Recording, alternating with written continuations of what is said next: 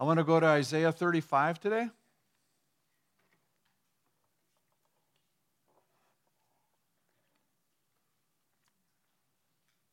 There's a restoration picture in this particular passage that it's better if you read it with an eye that this is an illustration of a life being restored. And so it starts with a, a wilderness picture, which is essentially a place of solitude or where nothing grows well.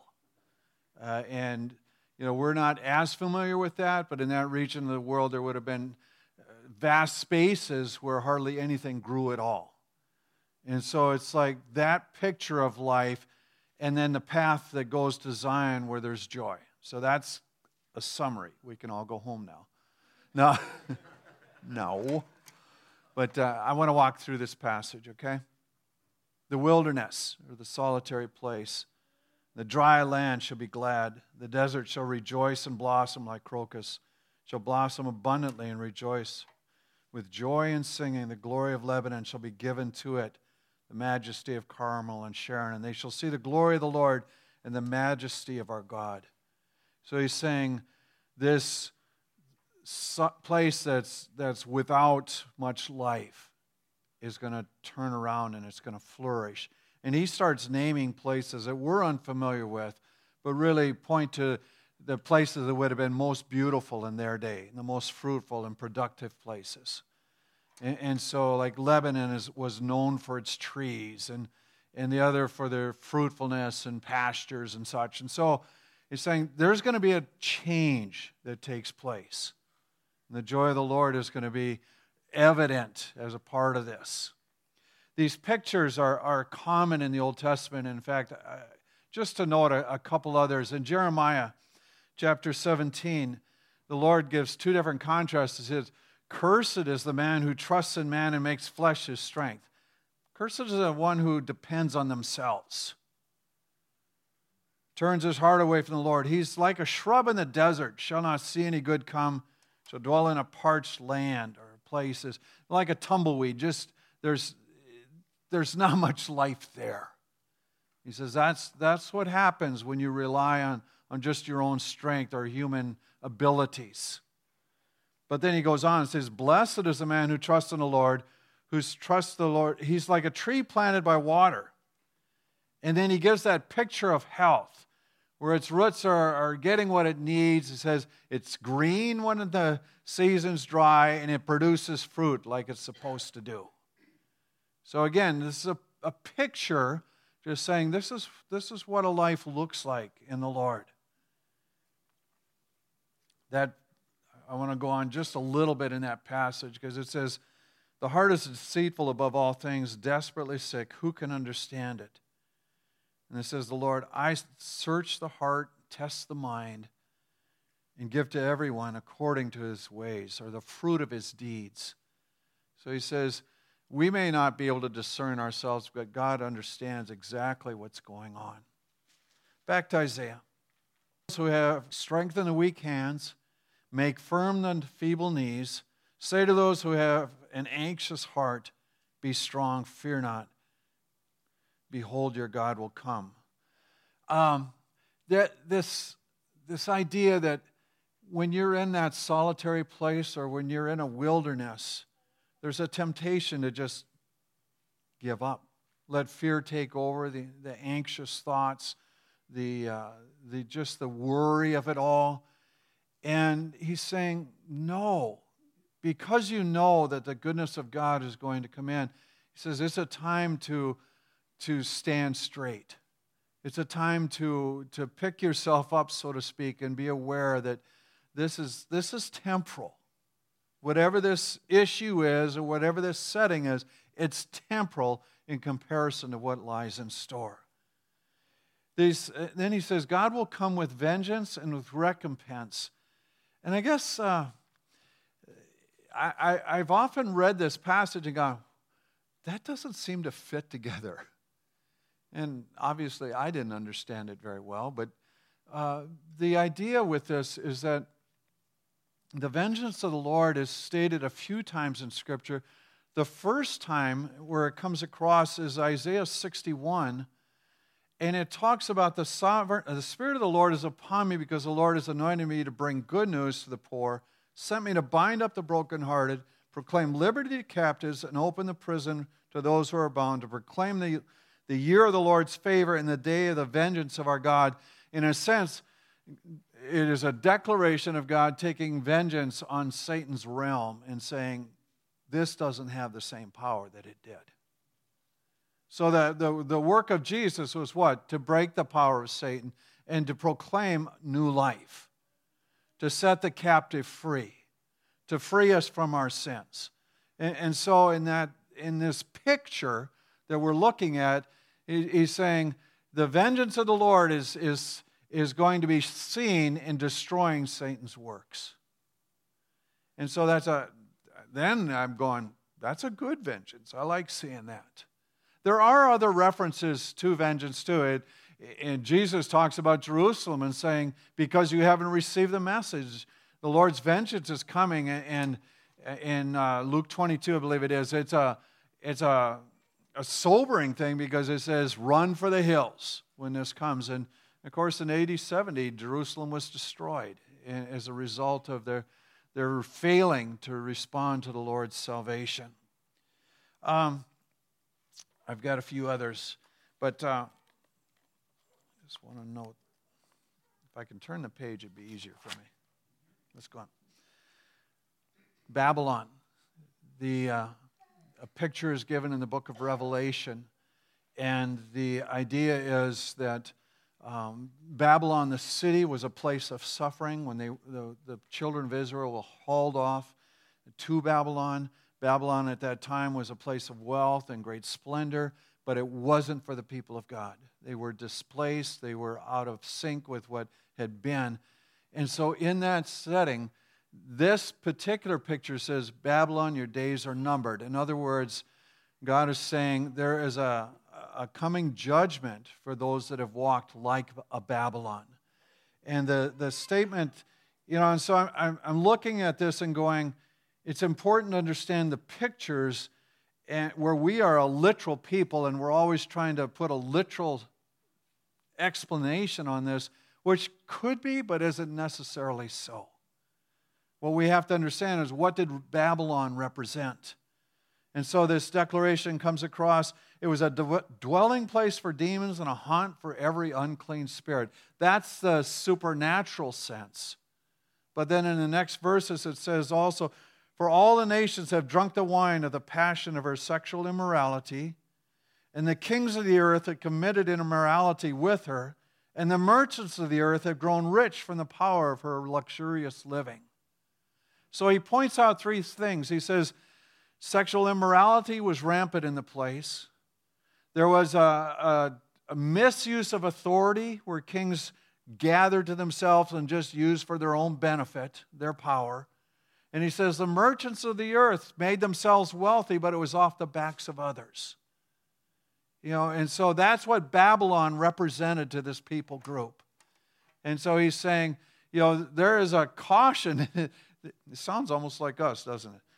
But it's there. There is a caution because the vengeance of God is going to be spilled out upon such things. He says to the saints, come out of her, people, lest you take part in her sins, lest you share in her plagues, for her sins are heaped high as the heaven, and God has remembered her iniquities. And he says, no more is there going to be this joyful sound of, of the bridegroom and the bride and the merchants doing all their stuff. He says, for in her was found the blood of the prophets, the saints, and all those who have been slain on the earth.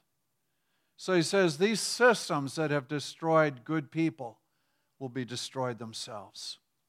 That's a part of the vengeance of the Lord. There's also a thing in, in Timothy in regard to God's vengeance where it says in regard to suffering, the, the, Paul is talking to the saints and going, you're going through this suffering season, but you need to be aware. God considers it and he'll repay the the unjust, the affliction for those who afflict you. And he goes on to say, when the Lord Jesus is revealed from heaven with his mighty angels in flaming fire, inflicting vengeance on those who do not know God and those who do not obey the gospel. for our Lord Jesus, they will suffer the punishment of eternal destruction away from the presence of the Lord. So he's, he's, you know, this term, vengeance, used of the Lord is, is God carrying out a just form of what's appropriate in regard to his kingdom.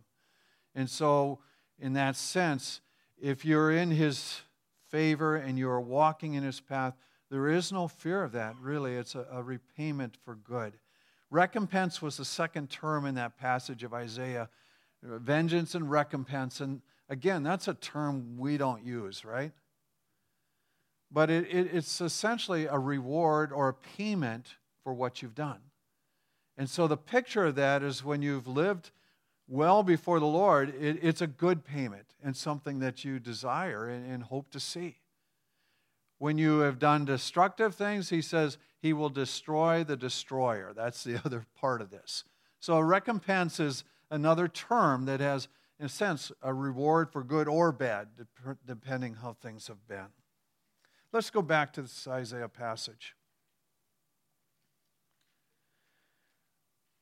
The eyes of the blind shall be opened, the ears of the deaf unstopped.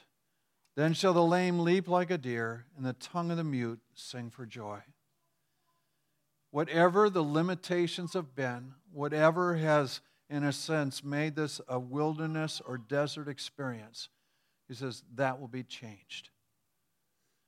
You know, there's there's something in us when we when we look, and, and some weeks ago we looked at that idea of, you know, people claiming to hear but not really hearing, claiming to see but not really seeing.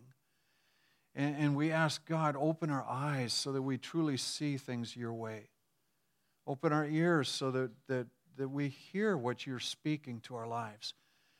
This Isaiah passage says, even though the wilderness experience has been here, you're stepping out.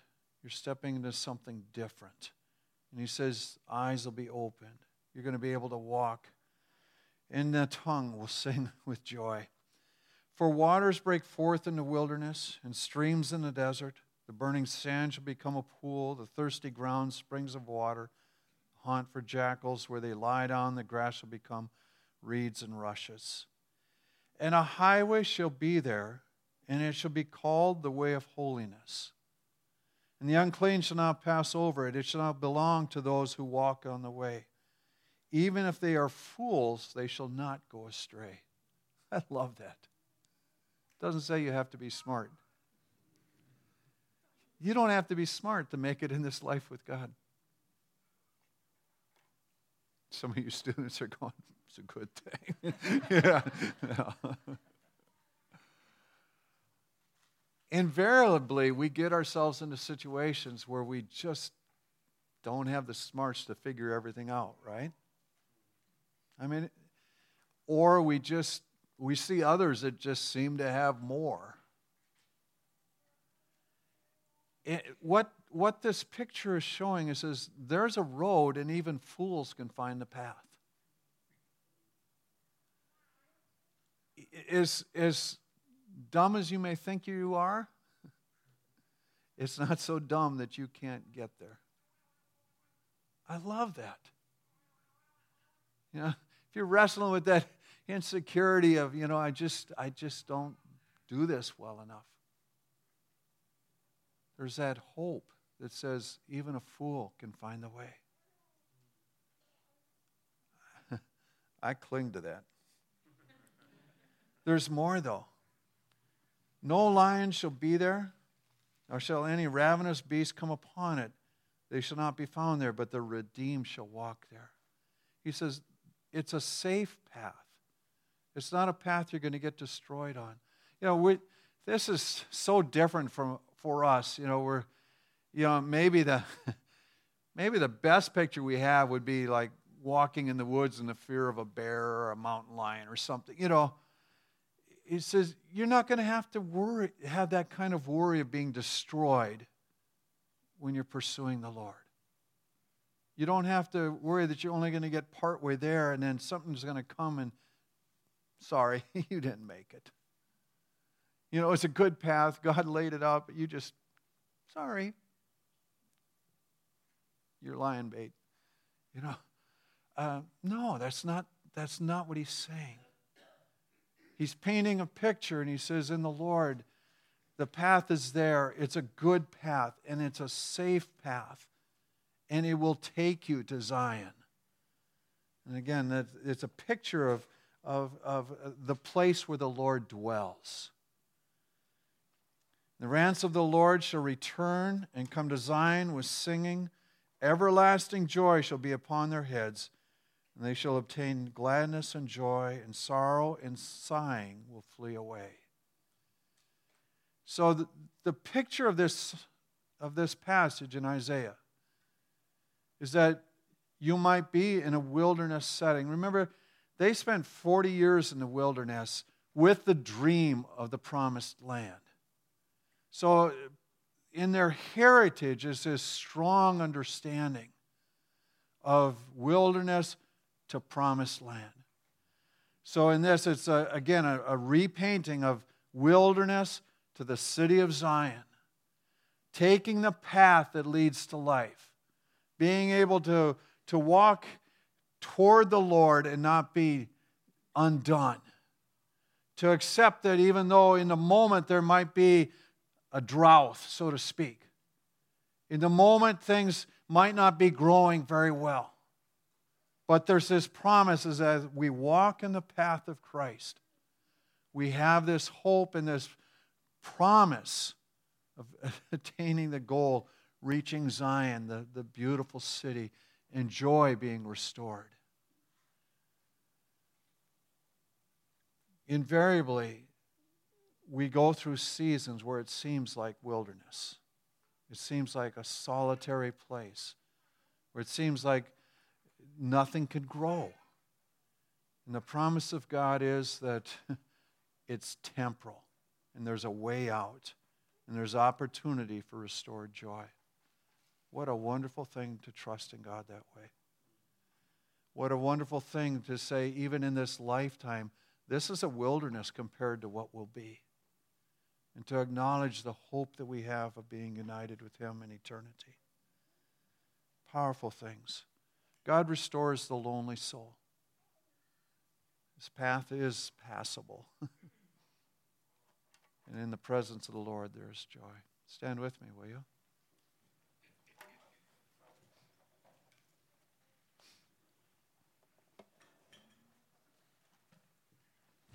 For each of us, it's a different thing, right? Different seasons, you might feel overwhelmed, or you might feel like nothing's really working right now. Or you might just say, I am so dry. I haven't heard the voice of God in a while. I want to say that this passage speaks life and hope. And it's the promise of the Lord that as we rely on Him, that these things will be opened again. That safe path. So, Lord, I pray for each one here, and for those in particular that would be struggling in this season where they feel like this truly is a wilderness, I ask that you'll give them that glimpse of hope again, that their, uh, their hands will be strengthened, their knees would become strong, they'd be able to walk with confidence, knowing that they will attain the goal of their hope, to be united with you. Be their strength, I pray. Amen. If you want prayer, just hang around. Find someone you trust. May your blessing rest on these, your people. May they know the fullness of favor that you intend for their lives. May they discover with joy what it is to walk in a safe path with you. As I, I ask, as each one goes out into the community, that you give them words of life to speak over others. Enable them to carry out the workings of your kingdom. Gift them with the supernatural. Be lifted up and exalted, our Lord, we pray. We love you this day. Amen. God bless you.